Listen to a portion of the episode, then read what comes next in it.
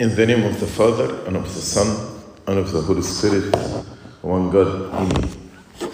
Let's read some verses from uh, Hebrews chapter 8, starting from verse 6. Speaking about Christ, he said, But now he, Christ, has obtained a more excellent ministry, inasmuch as he also he is also mediator of a better covenant. So St. Paul said there was old covenant. Covenant is like agreement between God and the people. So Jesus, when he came, he became a mediator of a better covenant. And actually, the birth of our Lord Jesus Christ is a turning point in the life of all the world. The, the age of the world now is divided before Christ and after Christ. You know why? Because there are two covenants the old covenant and the new covenant. So, Jesus, he obtained a more excellent ministry in as much as he is also mediator of a better covenant, which was established on better promises. So the new covenant is a better covenant established on better promises. But the old covenant was given by God. So the question here how God gives covenant or agreement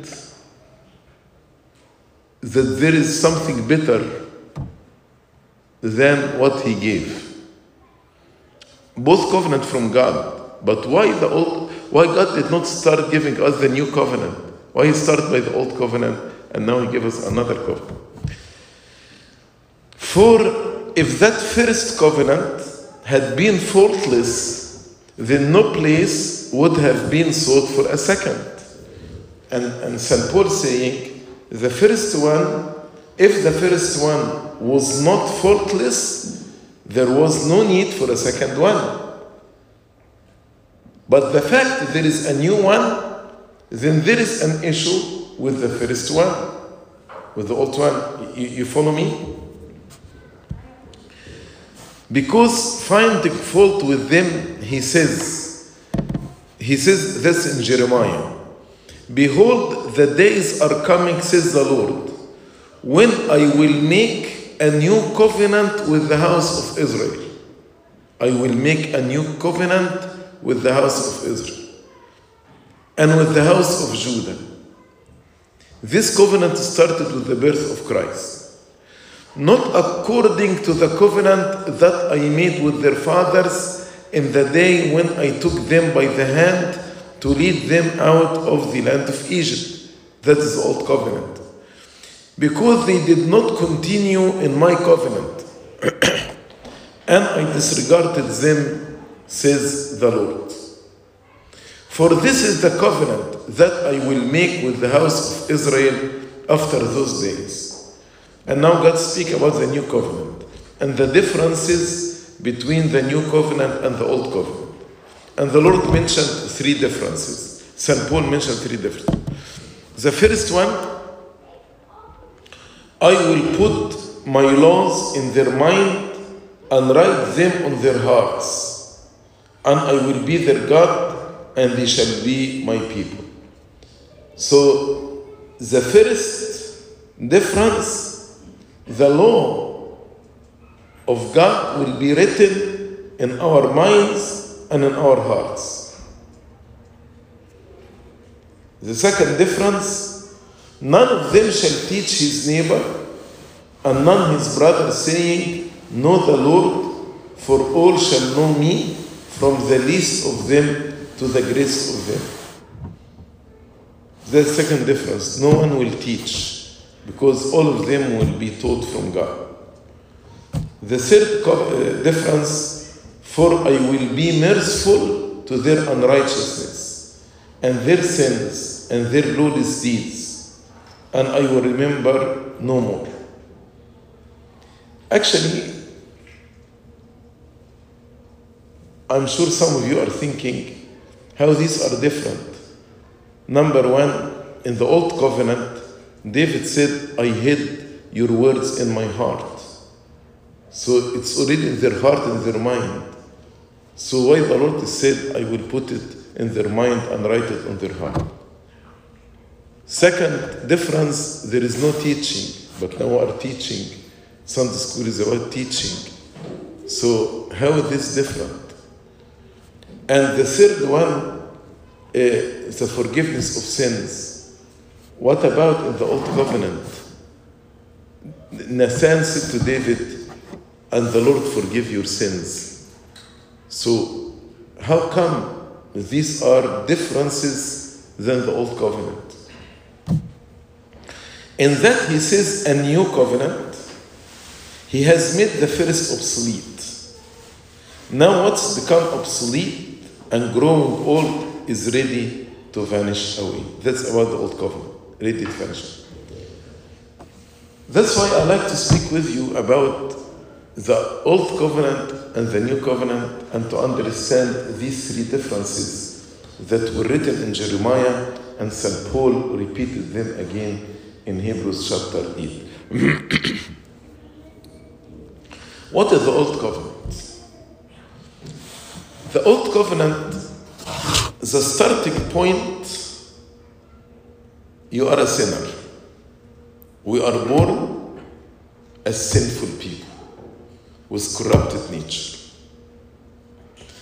Then God actually gave us a list of commandments, that's what we call the law. And he told them, Do this and you will live.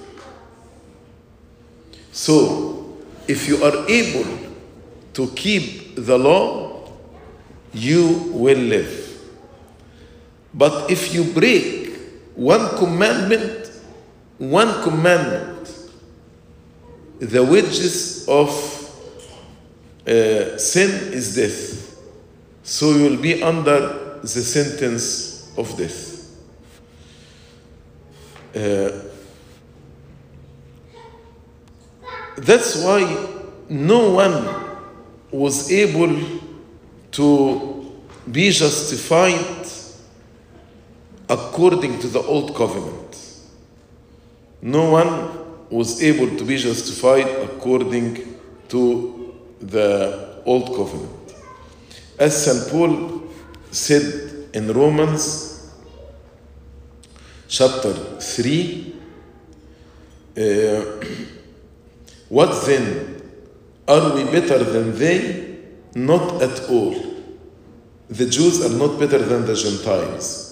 For we have previously charged both Jews and Greeks that they all they are all under sin. As it is written, there is none righteous, no not one. There is none who understands. There is none who seeks after God. They have all turned aside. They have together become unprofitable. There is none who does good, no, not one. So nobody was able to be justified under the old covenant. Nobody. The old covenant had four problems actually. Four problems. The first problem, there is no solution for the original sin or the corrupted nature. If a child, I'm speaking about before Christ, if a child dies, he cannot be saved, even without doing any sin. If infant one day old died, he cannot be saved. He cannot go to heaven. I'm speaking about the old covenant because uh, he is born with the original sin and with a corrupted nature, and corruption cannot inherit incorruption. The second uh, problem with the old covenant that the commandments are difficult. And nobody was able to keep the whole law without breaking any commandment. Even some people, like Joseph, he was able to keep some commandments, but he broke others. Nobody was able to keep the whole law. The law is difficult, is a burden. The third problem once you commit a sin, you break a law, there is no forgiveness. As St. Paul said in Hebrews, all these sacrifices, the sin offering and the trespass offering, cannot forgive our sins. The blood of the animals cannot actually uh, redeem us. All these were just symbols. So there was no forgiveness in the Old Covenant. And the fourth problem, death. Once you break a commandment, you are under the sentence of death. And once you are under the sentence of death, the Old Covenant did not provide any solution to move you from death to life. That's why nobody, not a single person, under the Old Covenant was saved. All the righteous who are relatively righteous in the Old Covenant, when they died, they went to Hades. So the Old Covenant did not help at all. Old Covenant is based on our effort, as I told you. The starting point, you are a sinner, and there is a list of commandments. If you are able to keep them by your own effort, you will be justified. And since no one, no one was able to keep all these commandments, that's why no one, no one was justified. That's why, as we read in Romans 8, 7, uh, Hebrews 8 7, if that first covenant had been faultless, then no place would have been sought uh, for a second. But I have two questions here. The first question why God gave us a covenant that does not work? Of course, God doesn't. He knows very well that this covenant nobody will be saved with. And the second question, how St. Paul say about this covenant is faulty. If that first covenant had been faultless, then no place would have been sought for a second. If you have a little child and uh, you want you get him like a new toy and you want to help him uh, to put the toy together so he can play with it. But he told you no no I, I know how to do it. No i know how to do it. So you leave him. Try to put it together. Until he reached a point he realized that he cannot do it. Then he will come to you, Daddy, would you please put it for me, put it together for me? In the same way, in our arrogance, if God actually started with the new covenant from the time of Adam, in our arrogance, we would have said, We don't need a new covenant, we, we don't need your help. We can do it by ourselves. We can save ourselves. We don't need help from you. So God actually gave us this covenant, first covenant, to make us realize our limitation and our weakness. That we cannot save ourselves. We need a Savior. That's why Romans, the verse I read it to you from Romans chapter 3. But Romans chapter 1 about the Gentiles, Romans chapter 2 about the Jews. The Gentiles lived according to the natural law, the common sense. And the natural law failed to save them. The Jews lived according to the law of Moses. And they couldn't be saved by the law of Moses. So in chapter 3, the verses that I read to you, that both Jews and Gentiles are under sin, under death. Both the whole world now, they are saying, we need a Savior. We need a better covenant. Covenant that does not rely on us. We failed. So, the fault is not in the covenant itself.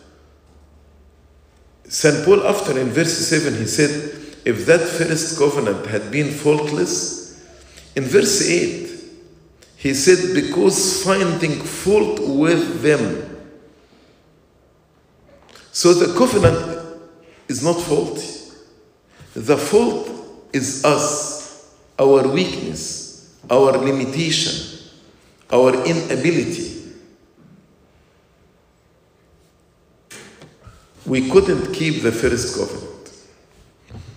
So, God established a new covenant based on better promises.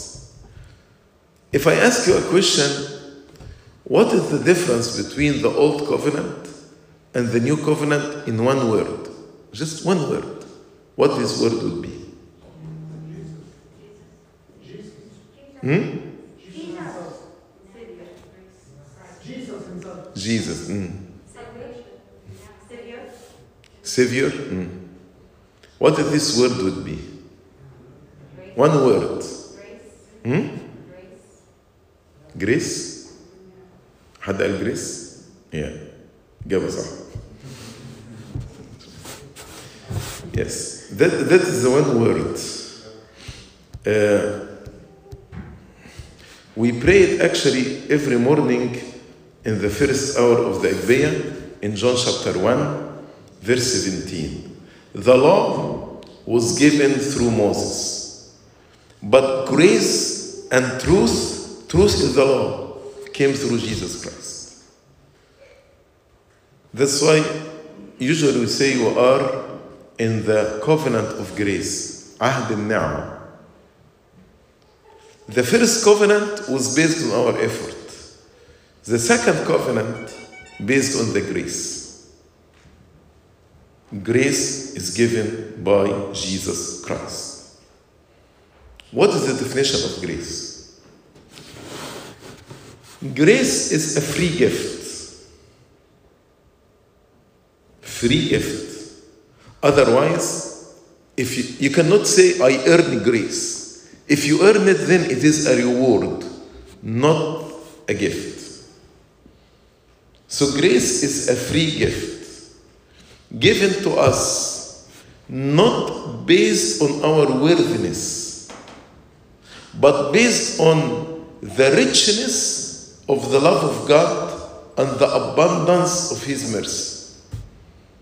This definition is very important. Grace is a free gift given to us, not based on our worthiness, but given to us because God is rich in His love and abundant in His mercy. That's why St. Paul repeated more than one time by grace you are saved.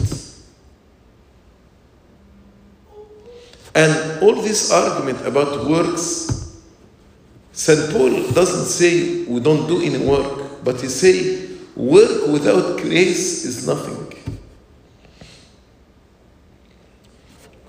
But grace requires that we receive it and work with the grace. Because the grace doesn't teach us laziness. So, when St. Paul said, We are not saved by works, by grace you are saved, he means works only without grace cannot save you. That's the old covenant.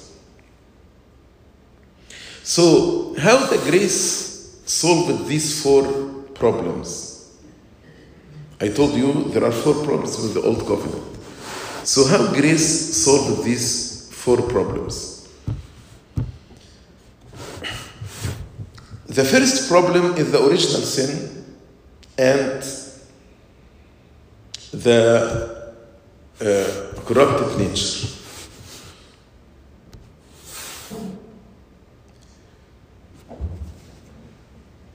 I am born from my parents with the original sin and with corrupted nature. So when the Lord said to Nicodemus in John chapter 3, verse 3, Most assuredly I say to you, unless one is born again, he cannot see the kingdom of God. So Nicodemus said to him, How can a man be born when he is old? Can he enter a second time into his mother's womb and be born? This what we call it reincarnation. Of course, we don't believe in reincarnation. But the idea of reincarnation that after you die, you will be born again from different parents, and with this repeated rebirth, you are purified. We don't believe in it, but this is the idea of reincarnation. But the Lord apply, يعني, responded to this. And he told him, that which is born of the flesh is flesh. So let me just assume that the reincarnation is true. Assumption, only assumption. Every time I will be born again from flesh, I will be born as flesh means, carnal means, with the original sin and the corrupted nature. So, if I am born again 20 times, 50 times, every time I will be born with the original sin and with the corrupted nature. So the reincarnation will not solve the first problem. But the Lord said, and that which is born of the Spirit is a Spirit.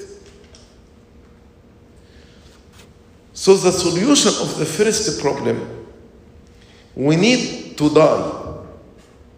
The person who is born of flesh must die. And then he has to be born again. But born again not of flesh, but of spirit.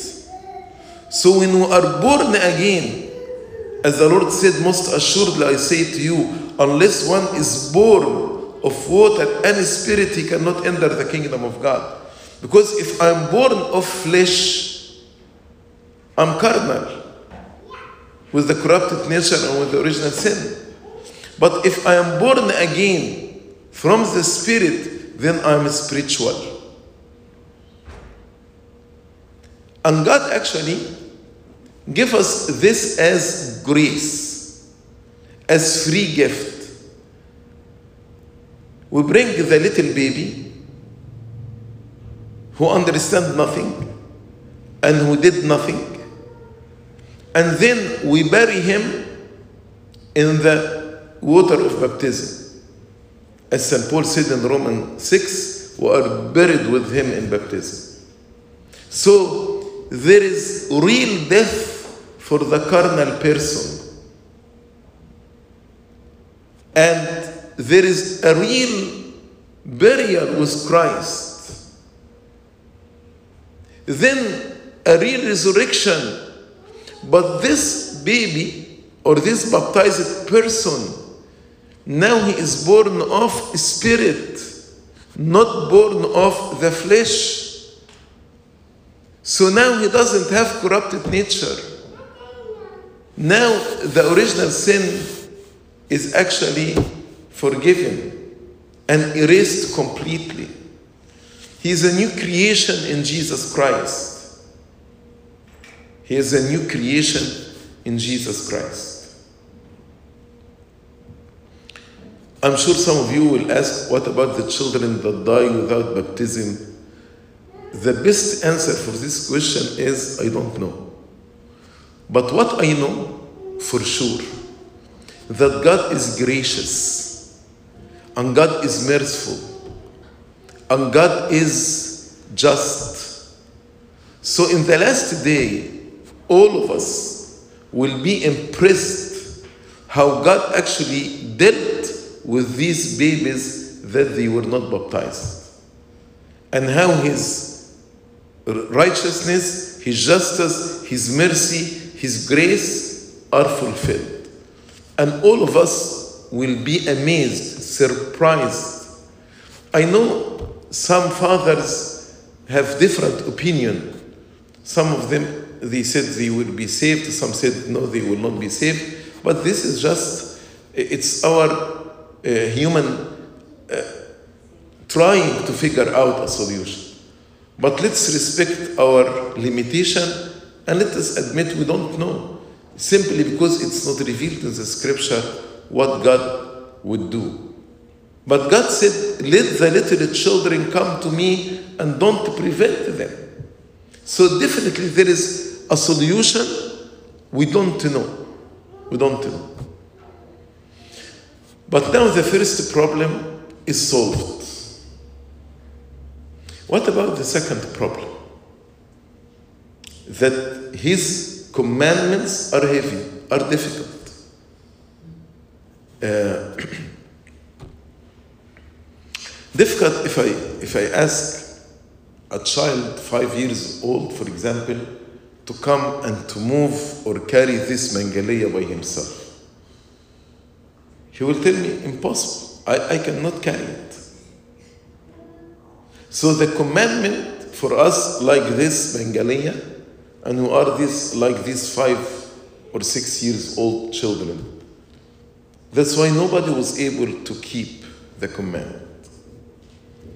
But if I say to this little child, I will bring you helper.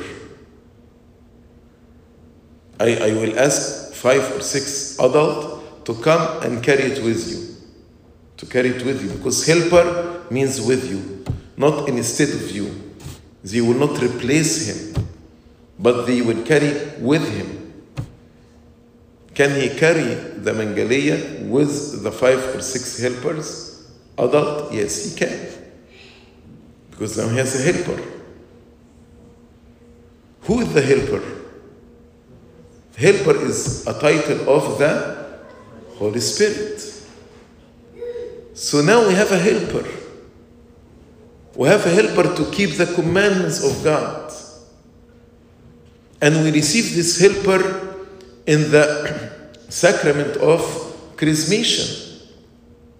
You are the temple of God, and the Holy Spirit abide in you. And the fact the Lord called the Holy Spirit helper means we are required to work and He will help us. He did not call him the replacer. He will not replace us, but he will help us, helper. So now the commandments, as St. John said, and we know that his commandments are not burdensome. His commands are not heavy. His commands are not difficult. Now we can keep the commandment because we have helper the grace of the Holy Spirit. That's why God actually took us to a higher level. In the Old Covenant, God told us, Thou shalt not commit adultery. And we couldn't keep this commandment. But now you have a helper. And this helper is not any helper, it's not a regular human being. This helper is God Himself, the Holy Spirit. That's why God took the commandment to a higher level. Now I tell you in the covenant, in the new covenant, if you look at a woman to lust after her, you committed adultery. In the old covenant, thou shalt not kill. In the new covenant, no. If you say to your brother, foolish one, you are worthy of judgment. Why? Because now I have a helper. So why God took the commandment to a higher level?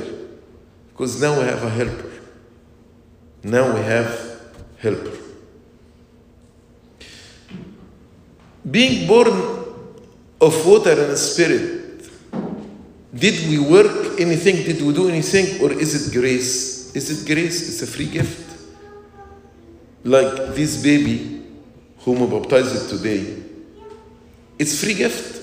God gave him this free gift, a new nature. He removed the corrupted nature and he erased the original sin, and now he's a new creation in Jesus Christ. It's a gift. When we receive the Holy Spirit,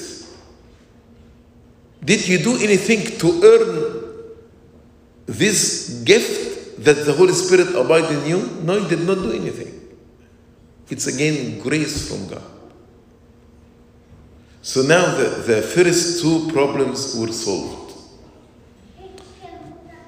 The third problem, which is forgiveness.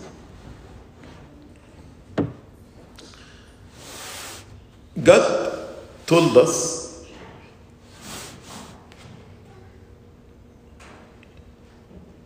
my blood on the cross has ability to forgive all sins for all people in all ages. 10. My blood on the cross has the ability to forgive all sins for all the people in all the ages. How God will distribute this forgiveness? So each one of you, you have forgiveness in the blood of our Lord Jesus Christ that cover all your sins from the moment of your birth to the moment of your death. The blood of our Lord Jesus Christ is enough to forgive all these sins. So let's imagine that God opened a bank called Bank of Forgiveness. And he appointed some tellers in this bank. When actually you need forgiveness, you will go to the teller and you will withdraw forgiveness from your account. In order to withdraw money from the bank, the teller will ask you for ID and will ask you how much money do you need. For example, you tell them I need $1,000. So once he verify your identity, he will give you the $1,000. if you need 2000 but you decided to ask for 1000 how much you gonna get 1000 you'll not get 2000 and if you refuse to show your identity can you get any money from your account although that's your money of course not so the identity that God is asking for us to receive forgiveness, that we are His children, we believe in Him. If you don't believe in Him, then how can you withdraw from your account? Yes, there is forgiveness for you, but you need to believe in Him and you need to be repentant, regret, in order not to take advantage of, of God. I will do whatever sins I want to do and then I will withdraw from the forgiveness. No, God doesn't attitude, God doesn't encourage a negative attitude like this. So I will go to the teller to verify my identity. I'm a believer, I'm baptized, and also I'm a repentant. Then he will ask me, How much forgiveness do you need? So I will tell him I need forgiveness for my lying, my cursing, but I will not say, I will not mention stealing. So I will get forgiveness for lying and for cursing. But do I get forgiveness for stealing? No. Simply because you did not ask for it. If you ask for it, you will get it. But you did not ask for it. I'm sure you understand what I'm saying here. This bank of forgiveness is the church, and these tellers are the priests. And they don't give you from their own account. No, it's your account, it's your forgiveness. They are just stewards. They verify your identity, you are a believer, and you are a repentant, and then you tell them in the sacrament of confession, I need forgiveness for this sin and this sin and this sin and this sin. And you will receive this forgiveness. But if you did not ask forgiveness for a certain sin, you will not get forgiveness for it. Again, what did you do to earn this? To earn forgiveness, even for major sins like adultery or murder or stealing. All sins are equal, by the way, there's no measure on mine. Uh, are equal because all of them, un, يعني, the wage of sin is death. Uh, we did not earn. We, we go to Abuna and, and we say to him, All my sins, and then you hear God absolve you. Is this grace or work? It's grace. It's a free gift. Free gift. Do you remember the story of St. Moses the Black when he confessed and how this tablet became white? Did he do what did he do to earn this? Nothing. It's free gift based on the richness of the love of God and the abundance of his mercy. So now we solved three problems. The third problem, the fourth one, is death. Once you fall in a sin, you under sentence of death. So, if the battery of your car died, what, did you, what do you do? You look for a job. You connect it with another battery in order to charge it. If your phone died, you will charge the phone. You know? So when I die because of my sin under the sentence of this, I need this jump. I need life to be transferred to me. And this life that's transferred to me, I get it through the body and blood of our Lord Jesus Christ. He who eats my body and drinks my blood abides in me and I in him, and he will live, and I will raise him at the last day. So, in communion, why we, we, we, we take communion every day or as frequent as we can? Because every day we commit any sin, we become under sentence of death. So we need this life. We need to be recharged. Like when your phone dies, you charge it. If you keep it without charging, it will continue be, to be dead. And if we don't take communion, then we will continue to be dead.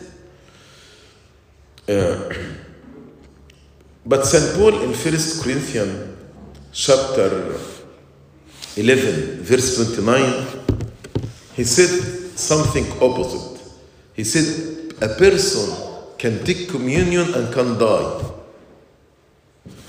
In verse 29, he said, For he who eats and drinks in an unworthy manner eats and drinks judgment to himself, not discerning the Lord's body. For this reason, many are weak and sick among you, and many sleep. Sleep means die. So St. Paul said, some people, after communion, they will be weak, they will be sick physically, and they will die physically and, of course, spiritually. So, how? Communion, I'm saying it gives me life and charge me, but Paul, St. Paul is saying no, it can make some die. The key here is the, the word unworthy manner. To explain to you unworthy manner, do you remember when the voltage here in Egypt is different here 110 and in Egypt uh, 220? Now all the devices can work 110 to 20. But let me assume that this phone works only on 110. And then you travel to Egypt. And you want to charge your phone under 220. So this power will charge your phone or will destroy it? Will destroy it. Because you are here and the power of electricity is here, the voltage is here. So this will, will destroy. So, yes, the, the power can either charge or either destroy. In order actually to charge your phone, you need a very small device called what? Do you remember? Transformer. Transformers make the same, the, the two in the same level. Uh, trans in Greek means meta.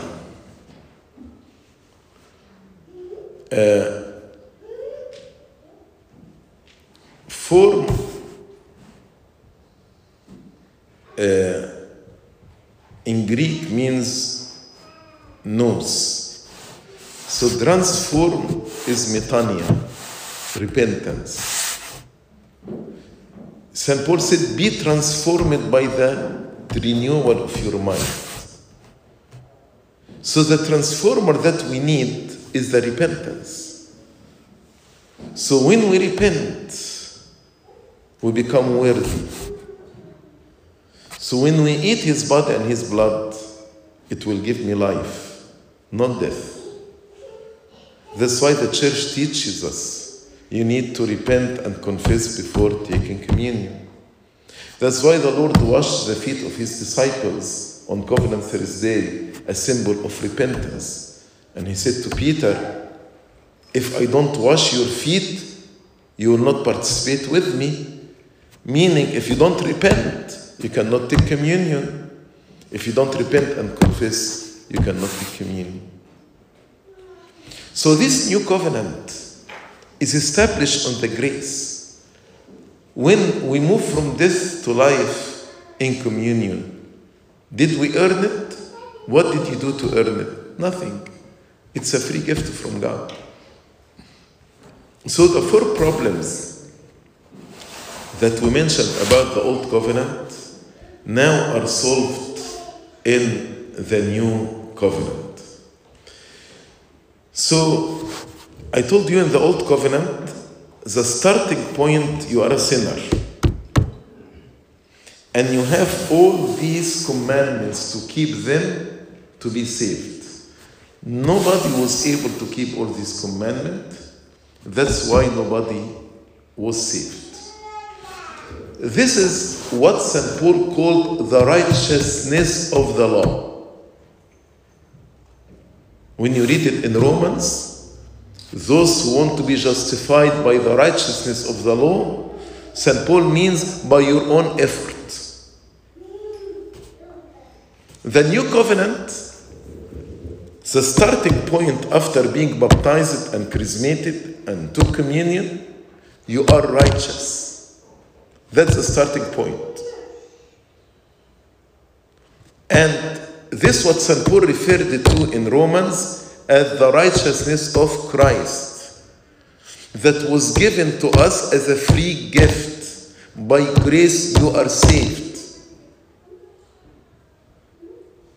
So, the starting point in the new covenant after being baptized and chrismated and you believe in Christ and took communion, you are righteous.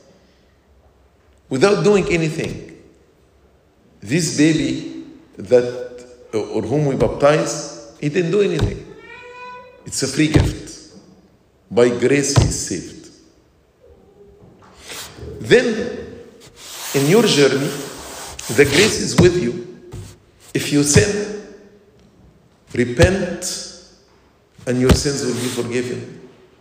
To keep the commandment, you have the Holy Spirit with you to help you to keep the commandment. If you became under sentence of death because of your sins, communion will move you back to life. So, during our journey, we are righteous all the time. When we baptize a child, we dress him in white as a symbol of the righteousness of Christ. That's why you put this red ribbon. It should be actually in the form of a cross. And if you read the book of baptism, the, the ribbon should be tied like a cross. But sometimes when the ribbon is short, you cannot actually make it like a cross. Uh, to say that the blood of Jesus that he shed on the cross is the reason of my righteousness. Every time I sin, this white robe or white garment becomes defiled. Then, in repentance, confession, and communion, it's white again. So, when God sees me at any moment, I am righteous. But is this my own righteousness, the righteousness of the law? No. The righteousness of Christ that I received as grace, as free gift. In the book of Revelation, when John saw people walking in white garments, he asked, Who are they? The answer those who washed their garments in the blood of Christ. That's righteousness of Christ. Then let us go to Hebrews chapter 8 about the three differences. The first difference, the Lord said in Hebrews 8, verse 10 I will put my laws in their mind and write them on their hearts. When God gave them the law in the Old Testament, He gave them the law in what form? On what? Do you remember? Two tablets of stone. Why? Why God did not give them uh, the commandments like in uh, on, on papyrus uh, paper, for example, they just came out of Egypt. Why, why he put on tablet of stone? Stone cannot be changed. Hmm? Changed. Okay, stones symbolizes the stony heart. Their hearts were hardened. So, the commandment that was written in the Old Testament, even on the hearts of the people, as if written on a stony heart. That's why Ezekiel God promised, I will remove from you the stony hearts and give you hearts of flesh. The word of God is like sword, sharper than two-edged sword, right? If there is a piece of stone here, and then you shoot a sword on it, what will happen to the sword? It will be broken. But if there is a piece of flesh here, and you shoot a sword, what will happen? It will pierce. So the commandment of God, when hit the heart of the people in the old covenant, was broken. Stony heart. But in the new covenant, when it hits the heart of the people, it pierced the heart. When they heard the word, they were pierced into their hearts. In 2 Corinthians chapter 3, verse 2, St. Paul said, You are our epistle written in our hearts, known and read by all men. Clearly, you are an epistle of Christ ministered by us, written not with ink, but by the Spirit of the living God, not on tablets of stone, but on tablets of flesh, that is, of the heart. So the Holy Spirit that we received in chrismation changed my heart from a heart of stone into heart of flesh. That's the difference. Yes, David kept the commandment in his heart, but his heart was heart of flesh, heart of stone, not heart of flesh. But in the new covenant, through the grace of God, through the Holy Spirit, our hearts is heart of flesh. And the Word of God written not with ink, but by the Spirit of God. In Matthew 19, the Lord taught about divorce and said there is no divorce except for sexual immorality.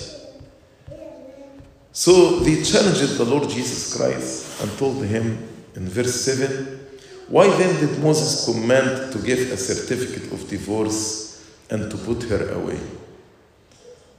And the answer Moses, because of the hardness of your heart, permitted you to divorce your wives.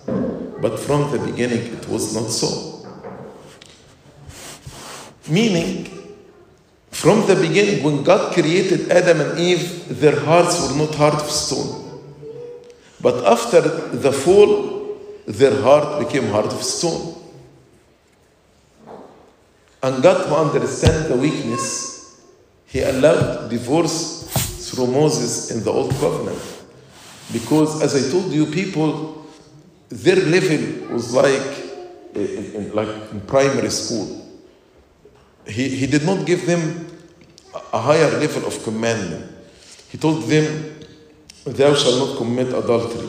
He did not tell them, if you look at a woman to lust, uh, lust after her, you committed adultery. You know, these two different levels. So, in the clerical council, many people said, the Lord said, because of the hardness of your heart, permitted you to divorce. My heart is hardened, or my spouse, uh, his heart or his heart are hardened. Why don't you allow divorce? For the hardness of your heart. And yes, I'm, I'm telling you, some people, when they rejected the grace of God, their heart become hardened. But the big difference between the old covenant and the new covenant. In the old covenant, you have no choice. Your heart is hardened no matter what because there was no grace. But in the new covenant, there is grace. So if you resist the grace, your heart will be hardened. But if you don't resist the grace, your heart will not be hardened. You will have a heart of flesh. That's why in the new covenant there is no divorce except for sexual immorality. There is no divorce for hardness of heart like old covenant. Because if you harden your heart, that's your choice. You choose to resist the grace of God. But in the Old Testament, there was no grace. There was no grace. Grace was given by Jesus Christ. The second uh, difference no one will teach his brother or his neighbor saying, Know the Lord, because all of them will be taught. None of them shall teach his neighbor, and none his brother, saying, Know the Lord, for all shall know me, from the least of them to the greatest of them. In the Old Testament, always, always, there was a mediator between God and men. The mediator who deliver message from God to us is called a prophet. And the mediator who deliver message from the people to God is called the priest. So the priest deliver message from God to us. Sorry, prophet deliver message from God to us, and priest will deliver message from us to God. In the new covenant, there was no mediator. God willing, when you attend the, the feast of nativity, pay attention to the Pauline letter from Hebrew 1, chapter 1. Chapter 1, verse 1. God, who at various times and in various ways spoke in time past to the Father by the prophet. God spoke to our fathers through the prophets, a mediator. In the new covenant, has in this last day spoke to us by his son. There is no mediator. Gonna tell me, but in confession I go to Abuna. Why I don't go to Christ directly? Uh, in the old covenant, the relationship between people and God was like this there has to be a mediator in the middle. God said to Moses, if the people approach the mountain, they will die. Nobody approached the mountain. So there always a mediator, a prophet or a priest or a king. These are the three mediators between God, king to establish the law of God. These are the three mediators between God and the people. In the new covenant, there is no mediator. In, in baptism and chrismation, you are the temple of God and the Holy Spirit abide in you. In communion, you are one with God. So there is no mediator between you and God. But when I sin, any sin is a separation. So when I sin, I separate myself from God. So the role of the priest is to reconnect me back to God, not to be a mediator in the middle between me and God. And this is big difference between the old covenant and the new covenant. In the old covenant, I cannot approach God because there was enmity. God speaks to me through prophets and I speak to him through priests. In the new covenant, I can speak to God directly. But when I sin, there is separation. And I need to be reconnected. This reconnection happens through the church and the steward of God, the clergy. So, practically,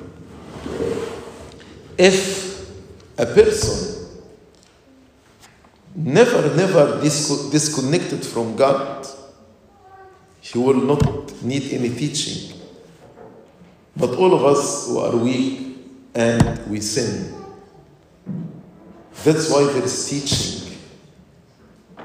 But the teaching also can be directly through the Holy Spirit in my heart. God dwells in you.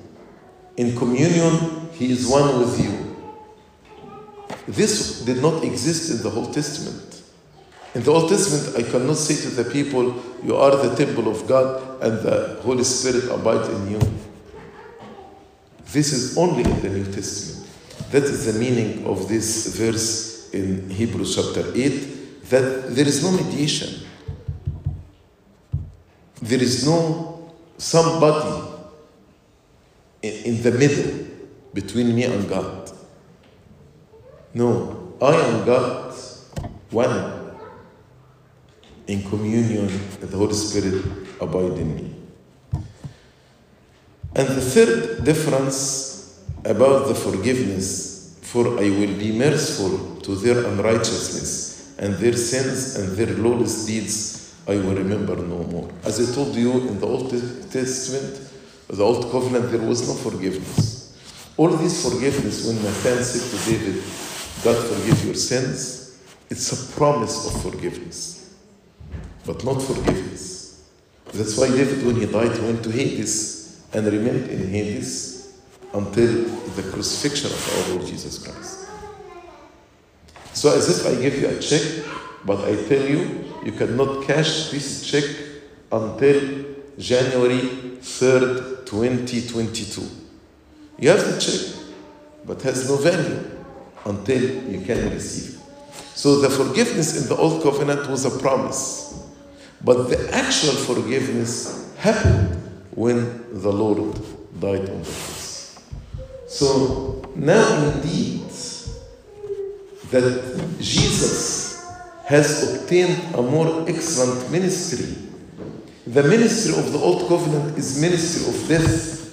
You are going to preach the people you are dead because you transgressed against God. That's the message of the old covenant. The new covenant message God saved you by His grace. You are saved. It's better ministry. In as much as He is also mediator of a better covenant. St. Paul actually spoke in 2 Corinthians chapter 3 about the difference between the ministry of the old covenant and the ministry of the new covenant. And he mentioned seven different uh, seven, seven differences. He called it ministry of death ministry of condemnation ministry of judgment. You know in the new covenant it's ministry of life ministry of freedom ministry of righteousness etc uh, actually, I have a sermon about it. You, you can the difference between the ministry of the old covenant and the new covenant. So he, he is he, now he has obtained a more excellent ministry, in as much as he is a mediator of a better covenant. Definitely, it's covenant that gives us salvation, gives us eternal life, which was established on better promises. The promises of the grace, promises of redemption, promises of salvation, promises of eternal life. All these are the promises. For if that first covenant had been faultless, and I say plain the fault is with us, our limitation, then no place would have been sought for a second. The second covenant that we celebrate with the birth of Christ to establish a covenant based on grace. Because finding fault with them, he says, Behold, the days are coming, day, says the Lord, when I will make a new covenant with the house of Israel and with the house of Judah. Not according to the covenant that I made with their fathers in the day when I took them by the hand to lead them out of the land of Egypt. The old covenant was based on your works. Because they did not continue in my covenant, and I disregarded them, says the Lord. For this is the covenant that I will make with the house of Israel after this day, says the Lord. I will put my laws in their mind and write them on their hearts. Heart flesh. I will be their God, and they shall be my people. None of them shall teach his neighbor, no mediator, and none his brother, saying, Know the Lord, for all shall know me from the least of them to the greatest of them, for I will be merciful to their unrighteousness, and their sins and their lawless deeds I will remember no more. In that he says, a new covenant, he has made the first, the old covenant, obsolete. But what is becoming obsolete and growing old is ready to vanish away. The last comment I want to say, unfortunately, until, until now, many of us in our spiritual life, we live according to the old covenant, not according to the new covenant. In our struggle against sin, we live according to the old covenant, not according to the new covenant. Meaning what? If you struggle against any sin, and all what you are doing, you are trying to strengthen your will, to exercise how to control, for example, your anger uh, more. Uh, then you are relying on your ability. That is the old covenant. You are not relying on the grace of God. That's why Isaac of Syria said, if you, if you want to repent without prayer, you are deceived from the devil. Pope Shenouda in his uh, song Balalt Firashi, actually he explained how many of us we struggle according to the old covenant, not according to the new covenant. And we need actually us and as Sunday school servants to teach our children how to struggle based on the grace of God, not based on uh, our ability. That's the old covenant, not the old, new covenant. I, I will read to you this song بلالت فراشي معلش بالعربي. واحد زعلان على خطيته فبيقول بللت فراشي بدموع المرة وعهدت إلهي دي آخر مرة. وفي بيعمل كوفننت بيعاهد ربنا بيقول خلاص دي آخر مرة. وقال ربنا هثبت في حبك هثبت كالصخرة من كل قلبي مش راجع تاني. وجت عليا الحرب قوية. رجعت تاني لعمق الخطية. طب ليه رجع تاني لعمق الخطية؟ لأنه كان بيجاهد based on his abilities not on the grace of God. رجع تاني زي العهد القديم فبكيت من قلبي بتوبة نقية. لكن لمدة ورجعت تاني. رجعت تاني ليه؟ لأن تاني بجاهد بمقدرة الشخصية. خلي بالك بقى من الربع اللي جاي. قوت إرادتي كترت عهودي من فرط غروري زودت عهودي. واثق بعزيمتي واثق بجهادي.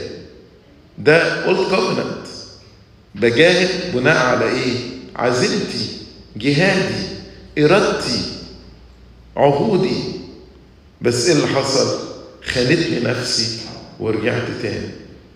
فصرت فصرخت بشدة وقلت ارحمني. أنا عارف ضعفي. يا رب أعني هنا ابتدى الجهاد على مستوى النعمة. يا رب ارحمني. يا رب أعني القوة منك دي الجريس بقى القوة منك من فوق مش مني. طول ما أنت معايا مش هرجع تاني. يا ريت جهادنا يبقى مبني على النعمة. مبني على الربع الأخير ده. القوة من فوق من عندك مش من عندي. طول ما أنت معايا مش هرجع تاني. ده جهاد النعمة. إيه فائدة إن إحنا عايشين في عهد النعمة؟ ولسه بنجاهد حسب العهد القديم. قوت إرادتي واثق بعزيمتي كترت عهودي. ده, ده, ده جهاد العهد القديم. جهاد العهد الجديد إن أنا اقف صدر ربنا كده أقول يا رب أنا ما منيش فايدة. أنت يا رب نعمتك هي اللي تسندني. أنت إيدك يا رب هي اللي تقويني. روحك القدوس هو اللي يسندني. عشان تنتصر على أي خطية محتاج نعمة ربنا. محتاج تدخل في نيرة نعمة ربنا. ودي وسائط النعمة. لما بنقول صلي اقرأ الكتاب تعالى تناول اعترف صوم دي بنسميها وسائط النعمة. الوسائط دي اللي بتدخلني في دايرة نعمة عمل ربنا. فلما بكون في دايرة النعمة دي ببقى محمول بالنعمة. فهقول مع يوحنا الحبيب. ونحن نعلم أن وصاياه ليست ثقيلة. فالغرض مش المحاضرة دي بس إن هنفهم اللاهوت بتاع النعمة لكن التطبيق بتاعها أنا بجاهد إزاي؟ بجاهد زي العهد القديم بإرادتي بعزيمتي بعهودي بقوتي بمقدرتي ولا بجاهد وأنا مرمي تحت رجلين ربنا بقول له اديني نعمتك يا رب. أنا ما أنا ولكن نعمة المسيح العاملة فيا لإلهنا المجد إلى الأبد. آمين.